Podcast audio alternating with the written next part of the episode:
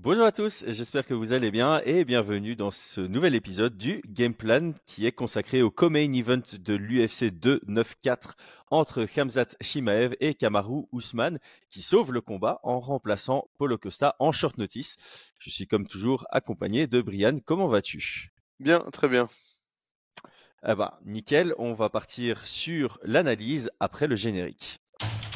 Paris sur le MMA avec une Unibet. Quelle sera l'issue du combat Une soumission Un chaos Paris sur les meilleures cotes avec une Unibet. 100 euros de bonus sur ton premier pari. Comme d'habitude, merci à Unibet de supporter ce format de notre podcast. Notre lien en description vous offre un free bet allant jusqu'à 100 euros. Et comme d'habitude, on rappelle jouer de manière mesurée, de manière récréative. Et c'est pas les paris d'argent qui vous rendront ultra riches, c'est le travail. Rian, sur unibet.fr, les cotes sont actuellement à 1,33 pour Shimaev, 3,25 pour l'ancien champion des welterweight. On est quasi sur un 75-25 pour Shimaev. Où est-ce que tu te situes, toi? Euh... Trois rounds. Hein. Trois rounds. C'est en trois rounds. Quelle déception. Quelle déception. Euh, avant, avant de commencer à analyser un peu plus, j'étais plutôt sur un 65-35. Mmh Après analyse, euh, je suis plutôt sur un 70-30, 70-30. Mmh. Ok. Voilà. Ouais, alors comme on avait fait l'analyse euh, entre Costa et Shimaev, il y a pas mal de points. En fait, comme dans tous les combats dans lesquels euh, Hamzat va rentrer, il y a pas mal d'éléments qu'on ne sait pas encore de lui, ce qui fait que émettre un pronostat est extrêmement compliqué parce qu'on doit, euh, on doit faire des hypothèses assez euh, noires mmh. et blancs pour pouvoir euh, établir un, un constat. et comme j'avais dit pour Polo Costa contre Khamzat, ça pourrait se transformer très rapidement en 95-5 à l'avantage de Khamzat s'il arrive à faire du Khamzat et ça peut très vite se transformer en 60-40 à l'avantage de Ousmane si euh, Khamzat n'arrive pas à imposer son, son jeu habituel, j'ai envie de, de, dire. Mais on y reviendra plus tard. On y reviendra plus tard.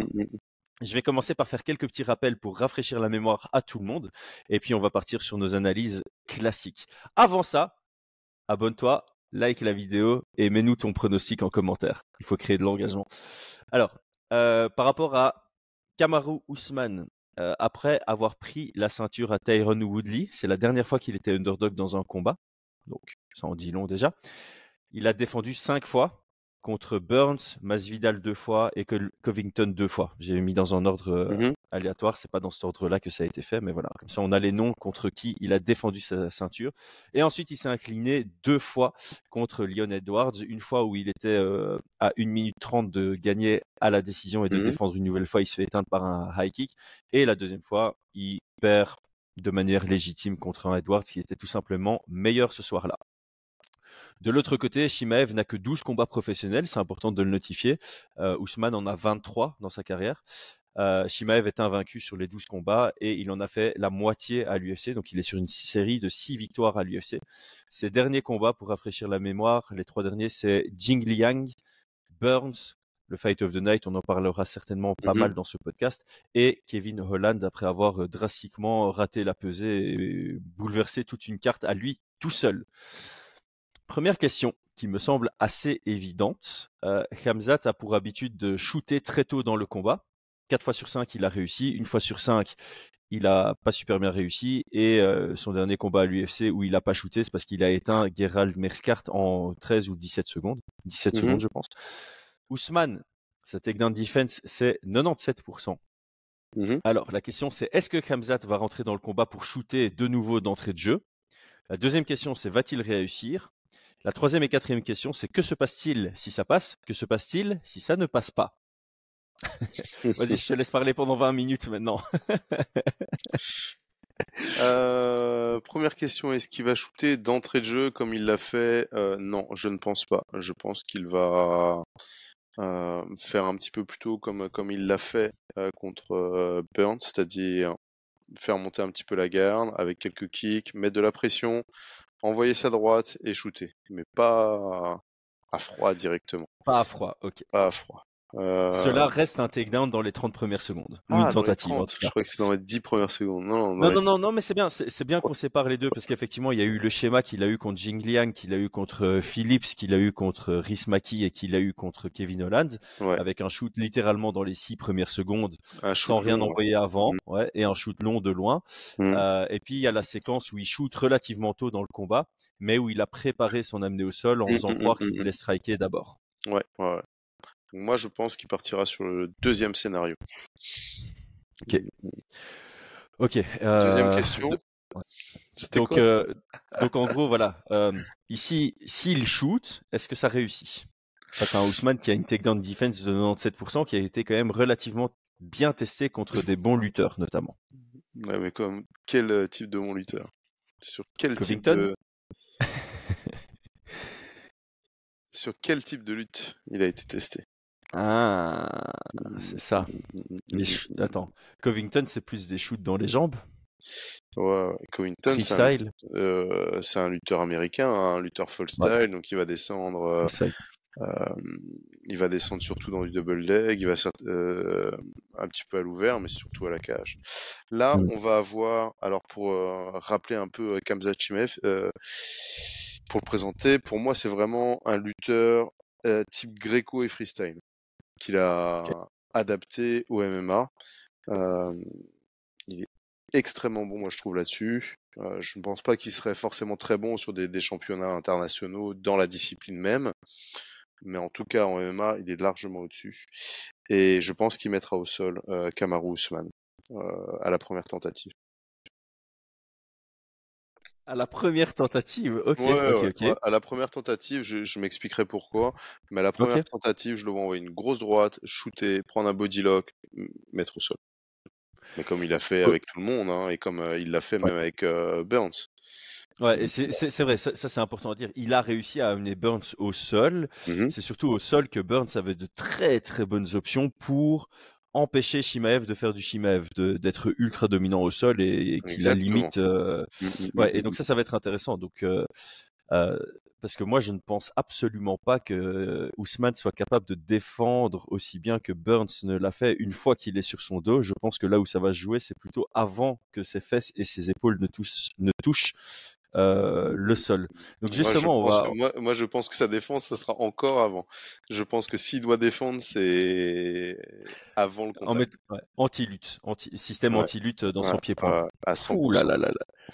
Incroyable. Ok, et donc si ça va au sol, euh, bon, le seul moment où on a vu un Ousmane vraiment être mis au sol et contrôlé, c'est contre Leon Edwards. Et Leon Edwards a pris des positions très intéressantes dans ce premier round de leur premier combat. Euh, que se passe-t-il pour toi si euh, Shimaev réussit ce premier takedown? C'est le début de la fin? Euh, non, pas forcément. Pas forcément. Hmm, Ok. Euh, pas forcément. Alors, il a été mis au sol. Je voudrais juste qu'on qu'on se rappelle qu'Amaru Ousmane a pas réellement été mis au sol, mais il était en train de se faire prendre le dos euh, face à comment il s'appelle euh, Covington? Non, non, non, non. Euh, Ah, pardon. Demian Maia. Et c'est le, l'arbitre, c'est l'arbitre qui a sorti la position. Oui, oui, oui, oui. C'était complètement dingue. C'est, il était en train de se J'ai pas regardé ce combat pour Ouais. cette analyse-ci, mais euh, c'est vrai que maintenant que tu le dis, ouais, j'avais revu ce combat pour une autre analyse de Ousmane. Oh Donc pour moi, ici, ici, il, il se faisait contrôler. Hein. Il se faisait contrôler, il se faisait prendre le dos. Donc, si ça va au sol, pour moi, ça ira au sol avec un Shimaev qui aura un body lock. Euh, Mm. Je vois Shimaev le mettre au sol avec un body lock et je vois Kamaru Usman être en grande difficulté pour pouvoir recomposer comme a pu faire euh, Burns. Donc je pense que en tant que lutteur de folk style, il voudra euh, laisser de l'espace, créer de l'espace en donnant son dos pour pouvoir se relever et en attaquant les poignets. Ce qu'on a pu voir bah, notamment avec Demian Maia euh, ou avec d'autres. hein. Donc on va, pour moi, avoir des phases de, de grind et de riding, donc avec un, un, un Shimaev qui va chercher à mettre au sol, contrôler, frapper, mettre au sol, contrôler, frapper, grinder dans ces, euh, ce début de combat. Mm. Donc avec une grosse intensité, grosse, grosse intensité. Ok. Ok. Mm. Alors ma, ma question suivante, c'est euh, tu te positionnais plutôt sur un 70-30 après analyse, c'était Ouais, ça? ouais. Euh, les, les 30% du côté de, de Ousmane, c'est quoi ton scénario numéro 1, on va dire? Le chemin vers la victoire pour euh, Ousmane dans un scénario où il se fait amener au sol. Euh, est-ce que tu en as un ou alors ton, scé- ton scénario principal pour un Ousmane qui l'emporte, c'est euh, d'avoir des stratégies mises en place pour euh, complètement empêcher euh, d'être capable de casser cette distance? Alors moi j'ai mis deux scénarios, deux scénarios possibles. Euh, on est quasi déjà un peu sur le game plan, hein. mais Ouais, après, voilà, on- les, les forces et faiblesses des deux combattants, on les connaît assez bien. Est-ce que tu veux qu'on fasse une petite parenthèse, parce que là, tu as, bien exprimé qui était Khamzat, euh, sur le, le style de Kamaru, avant de passer justement à cette ouais, phase je euh, pense, je pense que ça peut être intéressant. Vas-y. Alors moi, j'ai une définition de, de Kamaru Ousmane, j'ai toujours un peu défini comme euh, le mec qui a la logique Georges Saint-Pierre, c'est-à-dire que il, bon, lui a une lutte de base, mais il est venu en MMA pour être fort partout, pour être très compétent partout Mhm. et intelligent. Euh, intelligent dans le sens où il va analyser ses adversaires et se poser la question de où est-ce qu'il y a une différence de niveau la plus marquée à mon avantage entre mon adversaire et moi. Et puisque je suis compétent partout, je serai aussi capable de diriger le combat dans cet aspect-là du jeu. Donc si je si j'estime que je suis meilleur que mon adversaire au sol, je l'amène au sol et je gagne là. Si je considère que je suis meilleur que mon adversaire debout, je reste debout et je l'amène là. Et dans tous les cas, il y a toujours un endroit où il est meilleur et il peut amener le combat euh, dans cet endroit-là. Comme tous les styles en MMA, il y a toujours une limite. La limite, c'est quand tu fais face à quelqu'un qui est capable euh, de t'empêcher de, t'amener là où la différence est le plus à ton avantage et de rester là où tu es le plus à ton désavantage. Donc, quand il a rencontré Leon Edwards, Leon Edwards a été capable de quasi nullifier complètement sa lutte, pas complètement, mais voilà, même quand il se Mhm. faisait amener au sol, il n'arrivait pas à marquer beaucoup de points. Et tant que ça restait debout, c'est euh, Leon Edwards qui avait un petit cran d'avance sur Ousmane, ce qui lui a permis de, de, de gagner. Donc ça, c'est ma définition de, de Ousmane de manière générale. Voilà, il est, il est complet, il est bon partout. Peut-être un peu, peut-être que sa lutte est meilleure que son, pied-point, mais quoi qu'il arrive, ça lui permet de toujours trouver un endroit où il est meilleur que son adversaire et d'amener le combat là où il est meilleur, à l'exception de, de Leon Edwards. Et le dernier point que j'ai notifié, c'est euh, bon jeu de feinte, très bon footwork euh, et euh, très bon jab, au pluriel, que ce soit dans les deux gardes. Mais écoute, ouais, je suis, je suis, je te, je te rejoins. Hein, j'ai pas, pas grand chose. Et je, je rajouterais peut-être la gestion, euh, sa, sa capacité à, comment dire ça, à canaliser le combat. Mais tu, tu l'as un peu dit, hein, en choisissant les distances, mais il va être capable, c'est, c'est, c'est- il va être capable de, de gérer, euh, gérer son combat, de gérer le tempo, euh, ce genre de choses, notamment avec son jab, notamment en choisissant euh, les dimensions dans lesquelles il veut évoluer. Euh, ouais, ouais. Et attends, j'ai marqué Ouais. quoi? Bon, il y a Euh, quand même une faiblesse, c'est hein. que Mm. ouais, le crochet, ouais, forcément le crochet avant. Et ouais, dans, dans les faiblesses, c'est vrai que c'est- je me, je me laisse un peu influencer par les combats que j'ai choisis, mais euh, il se fait quand même de temps en temps connecter salement. Tu vois, contre Burns, il se fait connecter Mhm. salement. Il se prend un vrai. KO contre Leon Edwards. Euh, il s'est fait bien toucher à plusieurs reprises contre Col- Colby Covington. Donc euh, voilà, après, c'est un mec qui a combattu au plus haut niveau, euh, qui a une majorité de combats en 25 minutes, donc forcément tu te fais toucher, mais ça Mhm. n'empêche que c'est un point quand même à, à notifier.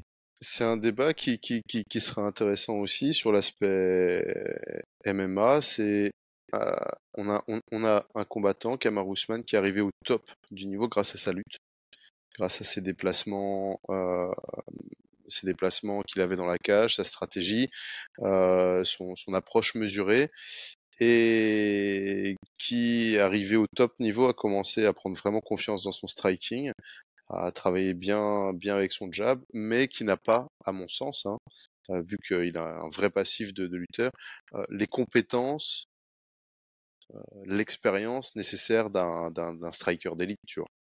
Bien Et sûr, donc, bien sûr. et donc, effectivement, avec ce genre de, de- d'ouverture et de défaut. Euh, on a des combattants qui ont fait le choix, qui ont fait le choix de l'inverse. hein. On- on- c'est-à-dire que malgré qu'ils soient bons, qu'ils progressent en striking, malgré tout ça, au plus haut niveau, ils restent sur leur grand point fort, ce qui leur a permis d'arriver au top et, à continuer à performer. Donc effectivement, c'est c'est une question de savoir si Kamaru Usman n'aurait pas dû continuer dans, dans le domaine de la lutte là où il excelle pour éviter ce genre de, de tu vois. Mmh, ça, c'est. On, ne le saura jamais, mais c'est vrai que c'est, mmh, mmh, comme on le dit, hein, c'est toujours un, un, choix de carrière en soi. Hein, c'est est-ce que je veux rester spécialiste hein, et, et alimenter mon jeu autour de ma spécialité, de ma, de ma grande force, ou est-ce que je veux prendre un chemin où bah, j'ai une grande force, mais je veux que je veux avoir des grandes forces un peu partout. Euh, et d'un point de vue stratégique, ça, ça, change complètement évidemment parce que tu prends la voie 1, bah, tu dois imposer ton jeu dans chaque combat, et tu prends la voie 2, tu dois stratégiser chaque approche par rapport au profil face auquel tu, tu, tu combats.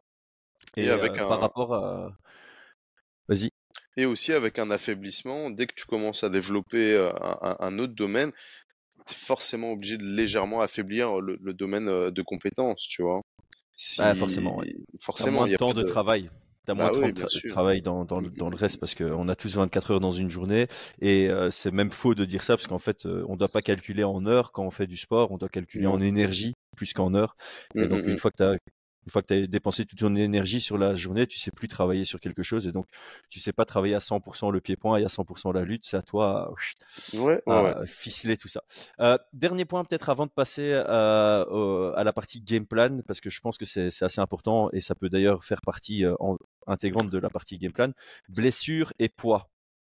du côté de Ousmane, on, on le sait, c'est quelqu'un qui, qui, bosse dans la souffrance, c'est quelqu'un qui voilà qui, qui, est un peu cassé de partout. Maintenant, euh, euh, il l'a dit sur le Joe Rogan, il n'a pas peur de le dire. D'ailleurs, il l'avait dit il y a 4-5 combats qu'il lui en restait 3-4. Mmh et donc là, il a mmh dépassé la limite qu'il avait annoncé. Euh, ses genoux sont un peu touchés. le combat a lieu en middleweight. Alors pour rappel, hein, il n'y a pas que Ousmane qui, monte. Ousmane monte en last minute, mais Shimaev à la, à la base, il combattait en welterweight sur son run UFC après son premier combat contre Phillips. Mmh il a drastiquement raté la pesée contre. Euh, initialement, c'était prévu qu'on ait Diaz. Mais finalement, il combattait contre Kevin Holland. Donc la montée est logique pour lui, mais euh, ça reste un élément à, considérer selon moi. C'est à quoi ressemble-t-il au pluriel euh, en middleweight, que ce soit pour Ousmane et pour Shimev, surtout avec un Ousmane qui, on ne le sait pas à quoi il se préparait pour la suite, euh, alors que Shimaev, bah, lui, il mmh, était en train de se mmh. préparer pour un combat en middleweight. C'était un combat qui était prévu en trois rounds à la base Ouais. Ouais. Ça a toujours été un combat en trois rounds pour Shimaev. Ouais. Que ce soit Costa ou. Ou, euh, ici, euh, Ousmane, c'est du 3 rounds. Parce que ça aurait été un 5 rounds qui serait passé en 3 rounds, on aurait pu se dire que c'était Ousmane qui avait demandé de faire un 3 rounds, ça aurait été problématique. Donc euh, là, on mmh. était sur un 3 rounds. Moi, je, suis toujours questionné sur ce genre de, de décision, surtout face à un, un, ancien champion qui est bien à l'aise sur les 5 rounds, tu vois. Donc, est-ce qu'il a accepté le 3 rounds parce que son cardio, il n'est pas, il est pas confiant pour un 5 rounds? Je ne sais pas.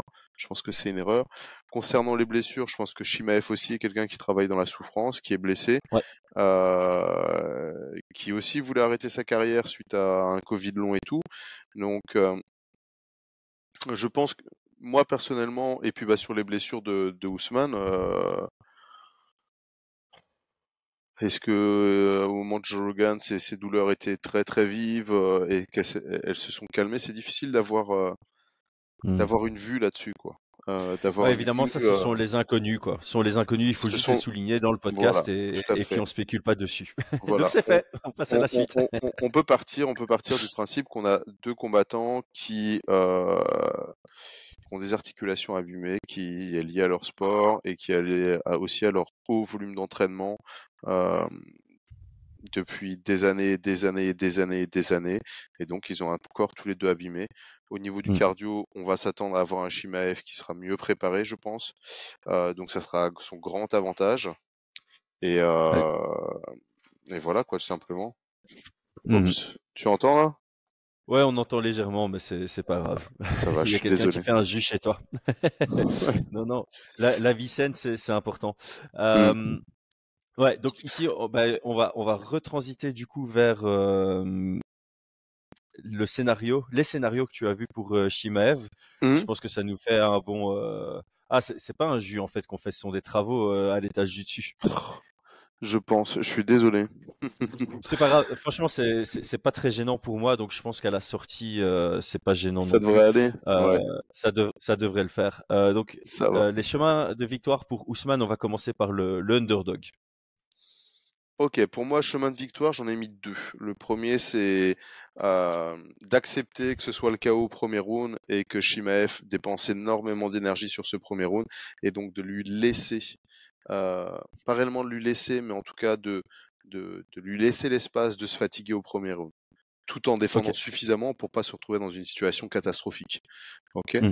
donc euh, pour moi, ça va être son premier chemin. J'ai pas su défendre la lutte, les amener au sol. euh, on se retrouve au clinch. Je dois m'assurer de survivre et en dans dans cette euh, dans cette survie m'assurer de lui prendre de l'énergie. Je ne peux pas laisser la fin du premier round avec un Shimaev qui a pris son premier round et qui a l'énergie de refaire la même chose sur le 2 et 3. Donc Ouais. ça, ça Et donc, être il doit trouver le, le juste milieu, c'est compliqué. C'est de la survie économe, de sorte aussi à ne pas prendre trop de coups qui, per- enfin, qui, l'amènerait à lui-même être euh, moins capable dans le deuxième aussi. Alors c'est c'est de la survie économe, c'est euh, Euh, voilà, ça, ça fait partie des stratégies assez avancées, hein, donc de, de, ressentir quand, quand il y a des positions, par exemple, où on va mettre du poids alors qu'on sent que l'autre est en train d'utiliser les jambes pour tirer, chercher à obtenir quelque chose, il va mettre au sol, on cherche à se relever, coller son dos, il tire, etc. Donc on, on va être en train de jauger entre l'énergie que l'adversaire va dépenser pour obtenir une autre position et l'énergie que nous on dépense pour, pour, pour défendre. Et donc c'est c'est Mm. vraiment, c'est extrêmement compliqué, hein, mais, mais voilà, on parle, on parle quand même de, euh, du, du top de ce qui se fait, et je, je, je les vois, je vois un, un Kamaru Usman capable de, de, de faire ça, surtout, surtout avec son passif de lutte.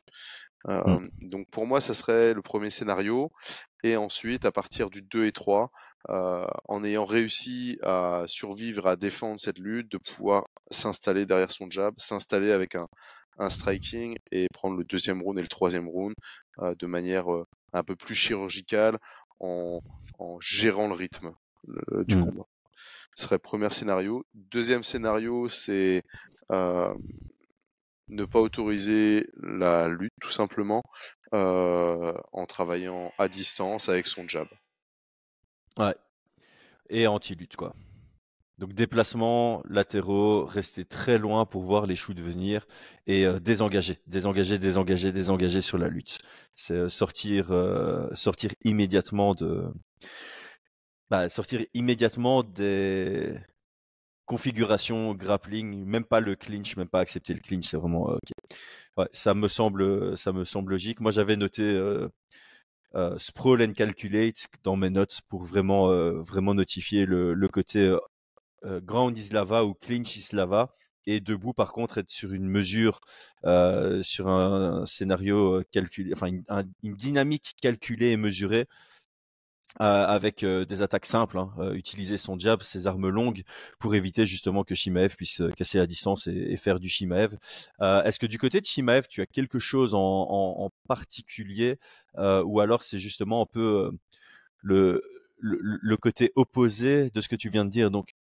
Si on part du principe que le, un des chemins vers la victoire pour Ousmane, c'est d'être dans l'économie euh, une fois qu'on est au sol et, euh, et espérer que Shimaev se, se fatigue, est-ce que le chemin pour la victoire pour Shimaev, c'est amener au sol et être peut-être moins intense, moins dans la pression et plus, euh, voilà, je, je contrôle au sol, je, je marque mes points, je frappe, mais je suis pas dans de l'intensité, pas dans, trop dans de la dépense d'énergie. Ce serait ça la, le petit ajustement à faire au, au jeu de Shimaev Oui, pour moi, alors, euh, Shimaev, ce qu'il doit faire, c'est travailler, mettre sous pression. Je pense que ça doit être vraiment son objectif, mettre sous pression. Euh, on l'a vu, hein, il va tout régulièrement chercher son bras arrière pour pouvoir casser la distance. Et je pense que sa stratégie, c'est sous pression, pousser, pousser Ousmane jusque dans, dans le couloir euh, autour de la cage, tu vois, passer cette ligne noire, envoyer sa frappe, aller au clinch et aller chercher le body lock. Pour moi, la faiblesse de Kamaru Usman, qui est aussi liée avec son passif de lutte folk style, c'est le body lock. Et le body lock, c'est vraiment une position euh, ultra dominante qui est recherchée par les lutteurs de Greco. Euh, je ne le vois pas euh, défendre une mise au sol une fois que le body lock sera placé. On l'a vu avec un lutteur non, avec un striker, Leon Edwards, qui l'a mis au sol grâce à un bodylock de manière très très simple. Il a pris cette montre-là. Donc il n'y a pas eu que lui, hein, mais en tout cas sur cet aspect-là, c'est là où il sera le plus en danger. Donc ça pour moi, ça va être la stratégie de Chimaev. Mettre au sol, conserver son énergie, frapper. Je le voir être beaucoup plus calculateur au sol, beaucoup plus euh, euh, chercher Position before submission. Voilà, chercher les frappes, chercher les coudes, euh, au fur et à mesure, au fur et à mesure, frapper, frapper, frapper, menacer, frapper, frapper, menacer. Quand je dis menacer, avec une soumission par exemple, et prendre ce mmh. premier round comme ça et euh, mettre du poids, euh, être lourd sur lui, le fatiguer et au fur et à mesure l'étouffer. Tu vois? Ça, c'est vraiment la mmh. stratégie que, que, j'aimerais voir du côté de Chimaev. Et, et si ça passe, alors on pourra avoir un finish dans le premier round. Et à partir du deuxième, soit réitérer, soit commencer à feinter pour pouvoir recombiner en frappe et re-shooter dedans. Mmh. Bah, notamment, il a un très bel uppercut hein, debout. Euh, c'est celui qu'il a utilisé pour mettre KO euh, Alice Kerov avant de rentrer à l'UFC. Le, bon uppercut du lutteur euh, qui fait presque penser au Eagle Punch de, mmh. de, de, Khabib, qui est toujours utile, enfin très utile pour quelqu'un qui shoot en lutte parce que tu as un adversaire qui a tendance à baisser la tête pour défendre la lutte mmh. et tu as, un genre de, collision. Euh, il y a plein de points sur lesquels j'aimerais euh, rebondir, mais euh, j'ai commencé par... J'avais fait une analyse quand j'étais chez La Sueur par rapport au style de Shimaev et qu'il avait un genre d'arbre de décision sur l'activité, tu vois. Et je me rappelle plus exactement de comment je l'avais défini, mais c'est vraiment, il se pose que la question, c'est est-ce que je peux avancer de position, oui ou non? Si je peux avancer de position, j'avance de position. Si je peux pas avancer de position, mmh je vais libérer une main pour frapper. si j'arrive pas à libérer une main pour frapper, il a vraiment ça, mais c'est ultra actif. Il y a jamais dans son arbre de décision, il n'y a jamais je reste posé. Tu vois, je, je, prends la position. Toutes les trois secondes, il y a quelque chose qui se passe. Tu peux regarder tous ses combats. Dès que c'est au sol, il n'y a jamais trois secondes où lui ne fait rien. Il est mmh, mmh, toujours dans mmh, une recherche de soit avancer de position, soit frapper, soit menacer une soumission, soit un mélange des trois. C'est typiquement ça. Donc, ça, ça m'amène à la question suivante. L'enfer pour Ousmane debout, ce serait que Shimev obtienne un bodylock.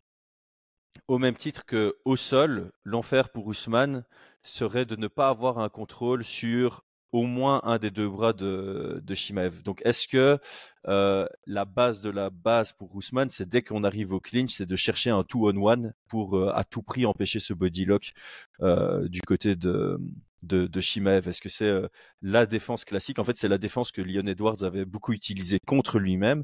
Donc, est-ce que c'est euh, c'est ça qu'il doit rechercher à tout prix pour empêcher le body lock? Ah, et je vais traduire, puisque c'est vrai que dans un précédent podcast, on nous avait demandé ce qu'était le two-on-one. Donc, two-on-one, c'est utiliser deux mains pour contrôler un poignet de, de l'adversaire hein, de, mmh. manière, de manière simplifiée. Ouais, c'est ça.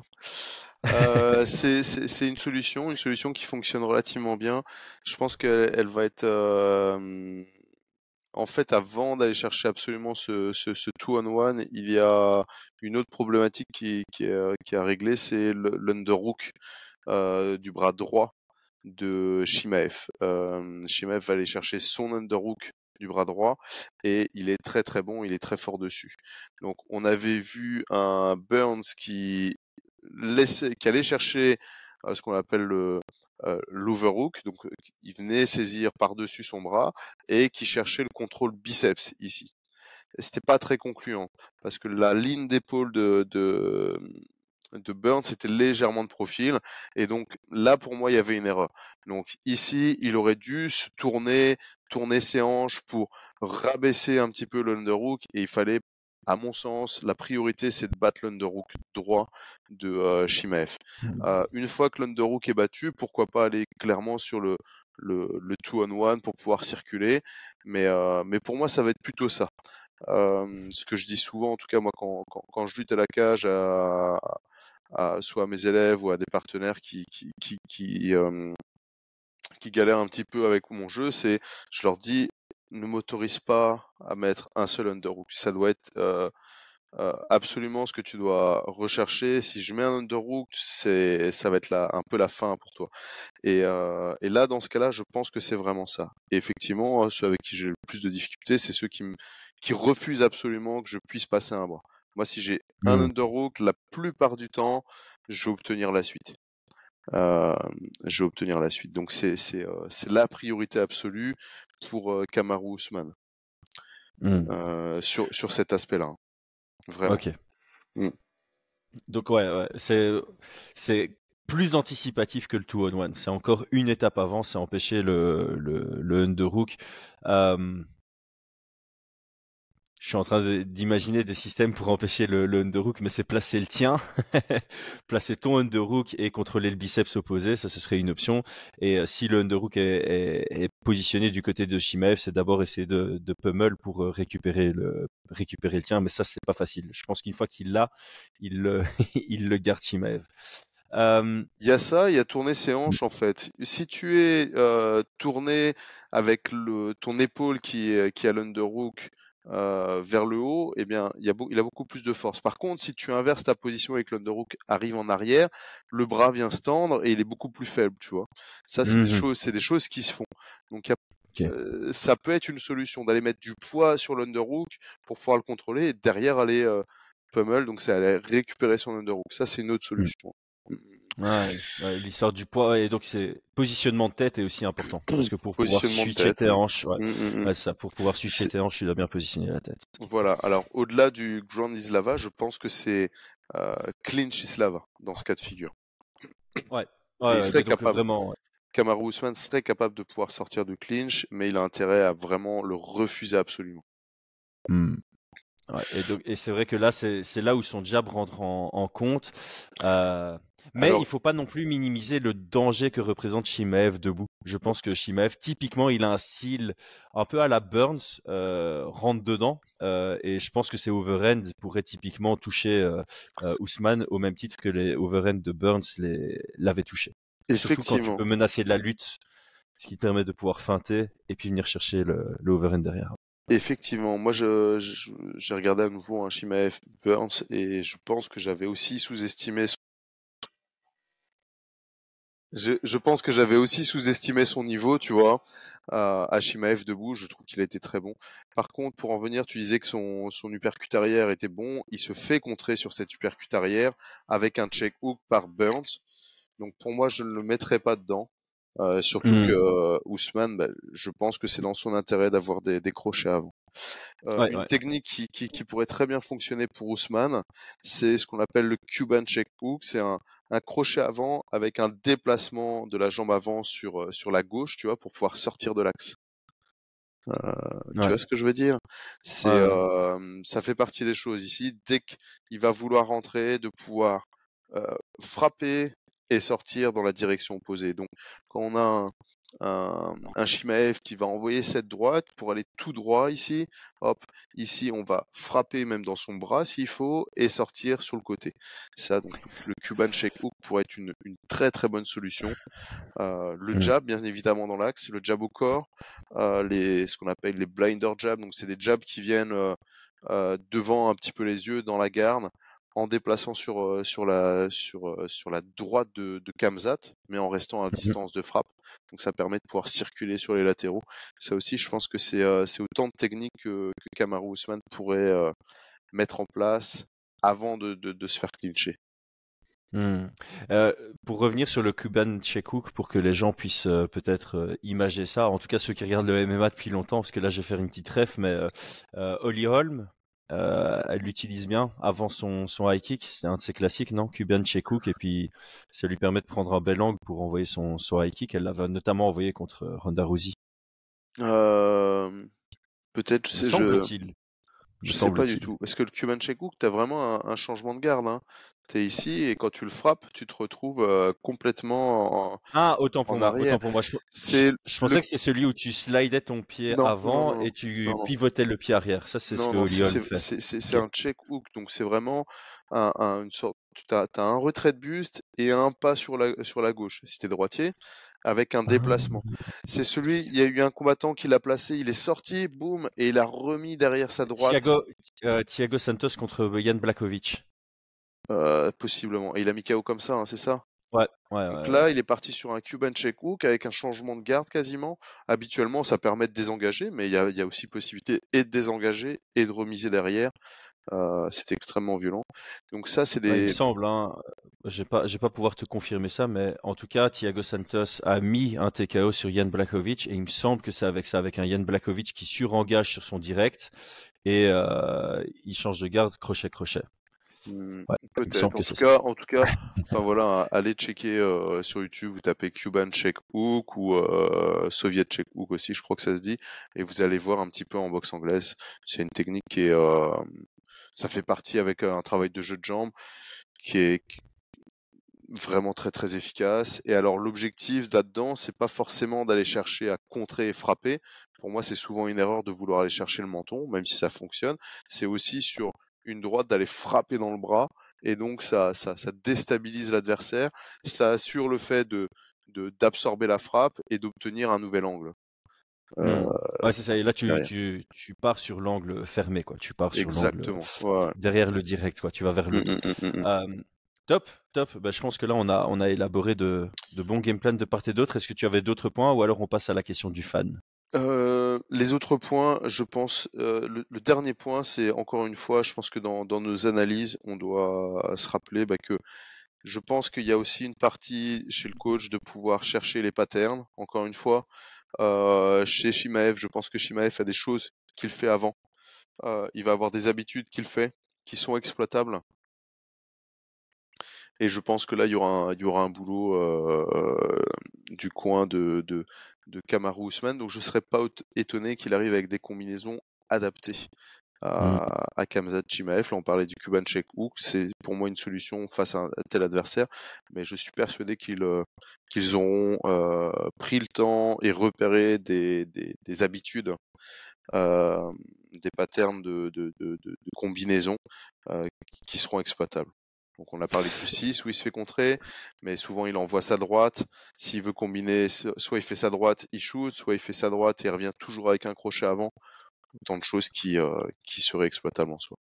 Ouais, donc autant toujours sortir de son côté euh, ouvert dans ce cas-là, vers la droite de, de Shimaev. Parce Je que, qu'il qu'il envoie son direct pour shooter ou qu'il envoie son direct pour avoir un crochet avant, le fait de sortir dans cette direction-là est toujours euh, serait une double défense aux, aux deux options qu'il a tendance à, à utiliser derrière son, son direct. Exactement. Et pourtant, c'est une des sorties euh, qu'on déconseille entre guillemets chez les euh, chez les les nouveaux venus, mais chez les avancés, je pense qu'avec une bonne compréhension de la distance et tout, ça serait pour moi la meilleure solution.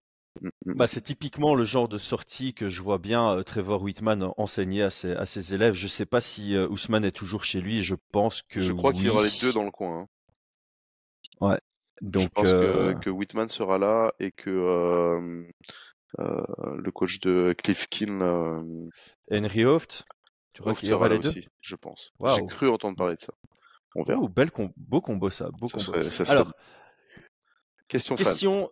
Ouais, je- par contre, je vais, euh, je vais dire question d'abonnés. Euh, J'ai pas envie de, de dire qu'on a des fans, on est juste des créateurs de contenu. Mais euh, les, la, la question est très intéressante. Elle nous vient de Emir94. Les deux ont affronté Gilbert Burns à 10 mois d'intervalle.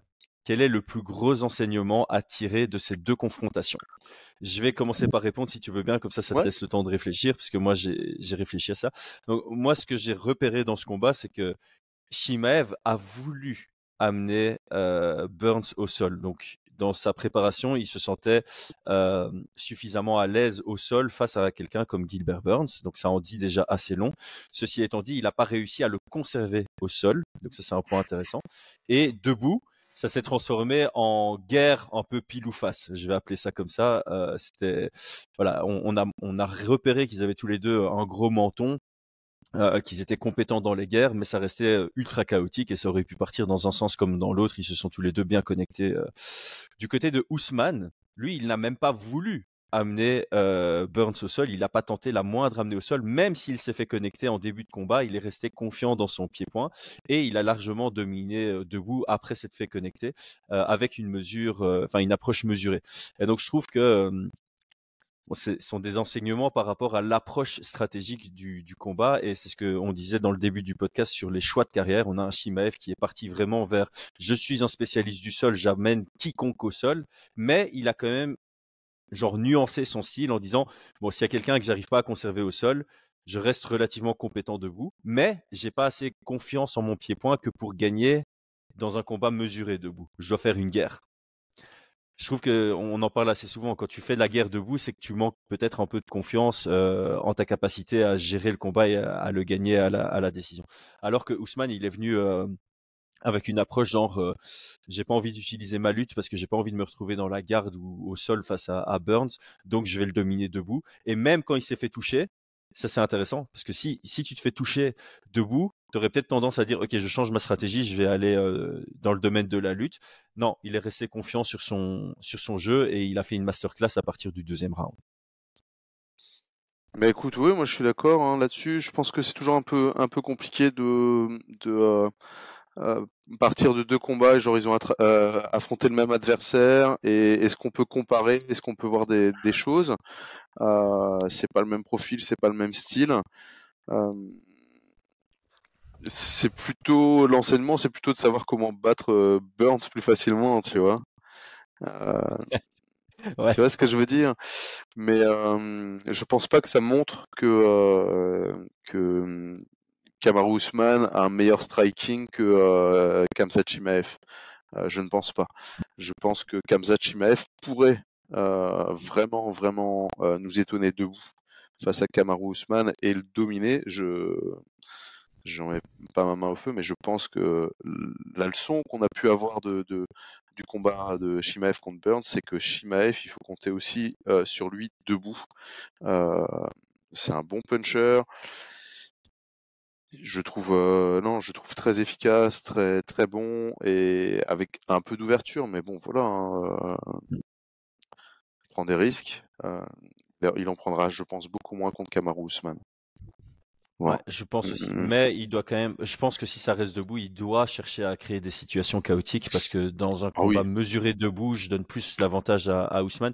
Et d'ailleurs, ça, ça, fera partie de mon prono, c'est que euh, si ça reste debout, euh, Ousmane va, de, à mon avis, gagnera les minutes et Shimaev devra mm. capitaliser sur des moments. Alors que si ça va au sol, ben, euh, Shimaev aura et les minutes et les moments. Je vois pas un Ousmane avoir des moments s'il est en dessous. S'il est au-dessus, c'est peut-être une autre histoire, mais ce sera plus, ce sera même plus des minutes si Ousmane est au-dessus. Je pense qu'il n'aura pas spécialement des, des, mm. des gros moments. Euh, ben on en arrive aux pronos et aux préférences. Euh, cette fois-ci, je vais te laisser, euh, je vais te laisser démarrer. Euh, pronostic, je vois Shimaev l'emporter. je le vois l'emporter. Ah, je pourrais, je pourrais, je pourrais clairement le voir l'emporter par TKO au premier. Là, je prends des risques. Hein. Dans tous les cas, on va dire, de manière générale, je le vois l'emporter. Euh, de manière extrêmement risquée. Et je le vois l'emporter au premier round par TKO. Voilà, on va dire ça comme ça. Mmh. Euh, préférence, préférence. Euh, bah, vous savez, moi j'aime bien voir les underdogs l'emporter en mettant en place des stratégies.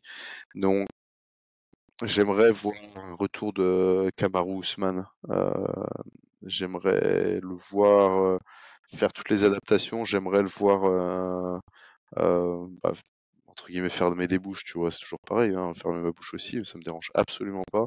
Mais j'aimerais le voir gérer ce combat, montrer que la gestion d'un combat et la stratégie peut être supérieure au reste en soi. Mais ça, c'est le scénario que j'aimerais. Après, clairement, un Shimaev qui roule sur Kamaru Usman et qui fait un statement, ça m'intéresse aussi bien évidemment hein, pour euh, pour la suite, pour la catégorie, pour euh, pour tout. Donc, euh, je serais bien excité dans dans ces deux dans ces deux scénarios dans ces deux scénarios. Le scénario qui m'intéresserait le moins, c'est un combat un peu euh, trop équilibré en soi, euh, qui nous donne peu d'informations, tu vois. Ouais. Ça, ouais. un combat un peu serré, ah, tiens, ouais, c'est lui qui a gagné, c'est pas lui, c'est machin. Ça, ça va me saouler en soi. Et, d'ailleurs, ça j'aurais peut-être dû le dire avant euh, les, préférences, mais ça a été confirmé par Dana White, ce qui signifie que c'est pas confirmé du tout, hein, euh, pour faire une petite blague. Euh, mais Dana White a dit que le vainqueur prendrait le title shot, sauf blessure évidemment. Donc, euh, on peut aussi se poser la question de si on préfère voir euh, Strickland défendre contre Shimaev ou Strickland euh, prendre sa, enfin, chercher à prendre sa revanche contre Ousmane parce qu'ils se sont déjà affrontés en début de, carrière en, en welterweight l'un et l'autre. moi, de mon côté, sur le prono, je te, rejoins. Je vois, bah, autant je vois des possibilités sur pour Ousmane pour un chemin vers la victoire, autant encore une fois le pronostic c'est noir ou blanc. Donc, je vais me, me, mettre du côté de Shimaev et moi je peux voir même Shimaev soumettre euh, Ousmane. Euh, je pense qu'une prise de dos est possible avec un étranglement arrière. Euh, comme tu l'as dit, je ne sais pas si Shimaev, on, ne l'a pas encore vu capable de venir avec une. il vient peut-être avec des stratégies, mais on l'a pas encore vu capable de. Vas-y. Il a changé de camp. Hein. Il s'entraîne ah plus avec l'autre. Andreas. Avec Andreas, qui pour moi ça me posait des questions hein, sur sa manière de, coacher. Je trouvais pas toujours le des plus réfléchi, mais alors on va voir. On pourrait avoir des, belles surprises. Hein. Ouais, on pourrait, c'est vrai. Donc, mais ça, encore une fois, c'est un gros point d'interrogation. Est-il capable de suivre une stratégie? Mais donc, j'ai quand même un peu lui faire confiance et me dire, ok, il va, il va amener au sol, il va pas spécialement être dans la recherche constante du finish, euh, mais je pense qu'il pourrait l'obtenir dans le deuxième round. La soumission dans le deuxième round, ce serait mon pronostic risqué, et je vais faire comme toi, je vais d'abord me positionner sur Shimaev, nuancer en disant que je vois des chemins vers la victoire de Ousmane que tu nous as bien élaboré, mais voilà, le pronostic c'est noir ou blanc, donc euh, Shimaev, et si je dois prendre un truc risqué, c'est Shimaev soumission dans le deuxième, et ma préférence... J'aime beaucoup, j'aime beaucoup Ousmane. Hein. J'aime beaucoup ce combattant. Je, quel, truc de fou ce serait qu'il gagne ce combat, qu'il prenne le title shot contre Strickland, qu'il le gagne et qu'il se retire. Ce serait un truc de fou. Ça serait incroyable. Ce serait incroyable. Et si, encore une fois, pour revenir sur tes arguments aussi, s'il gagne ce combat-ci, euh, c'est qu'il est venu bien préparé avec une stratégie intelligente. Euh, et en plus, j'aime bien aussi parce que ça nous permettrait de voir. Ah, et en fait, ouais, ma préférence, c'est largement sur Ousmane. Parce que Shimaev, c'est typiquement le genre de profil que j'ai envie de voir après une défaite. J'ai envie de voir ce que ce qu'il donne. J'ai perdu. Comment est-ce qu'il gère la suite de sa carrière? Ça m'intéresse. Ça m'intéresse de voir ça. Ouais, c'est vrai, c'est vrai. On n'en parle pas, mais c'est vrai que ça peut être intéressant de voir euh, cet aspect-là, tu vois, cet mmh aspect-là, et de voir si ça va le, motiver, euh, si ça va le, transformer, etc. Clairement. Mmh Parfait. Merci à toi, Brian. Merci à tous d'avoir suivi jusque maintenant. On s'abonne, on like, on envoie un petit commentaire pour donner de la force. On partage sur les réseaux, on fait la totale. On se, rejoint la chaîne en tant que membre. Euh, voilà. Merci à toi, Brian. Merci à Unibet pour la collaboration avec cet épisode. Et à très bientôt, les amis. Merci à tous. Ciao, ciao.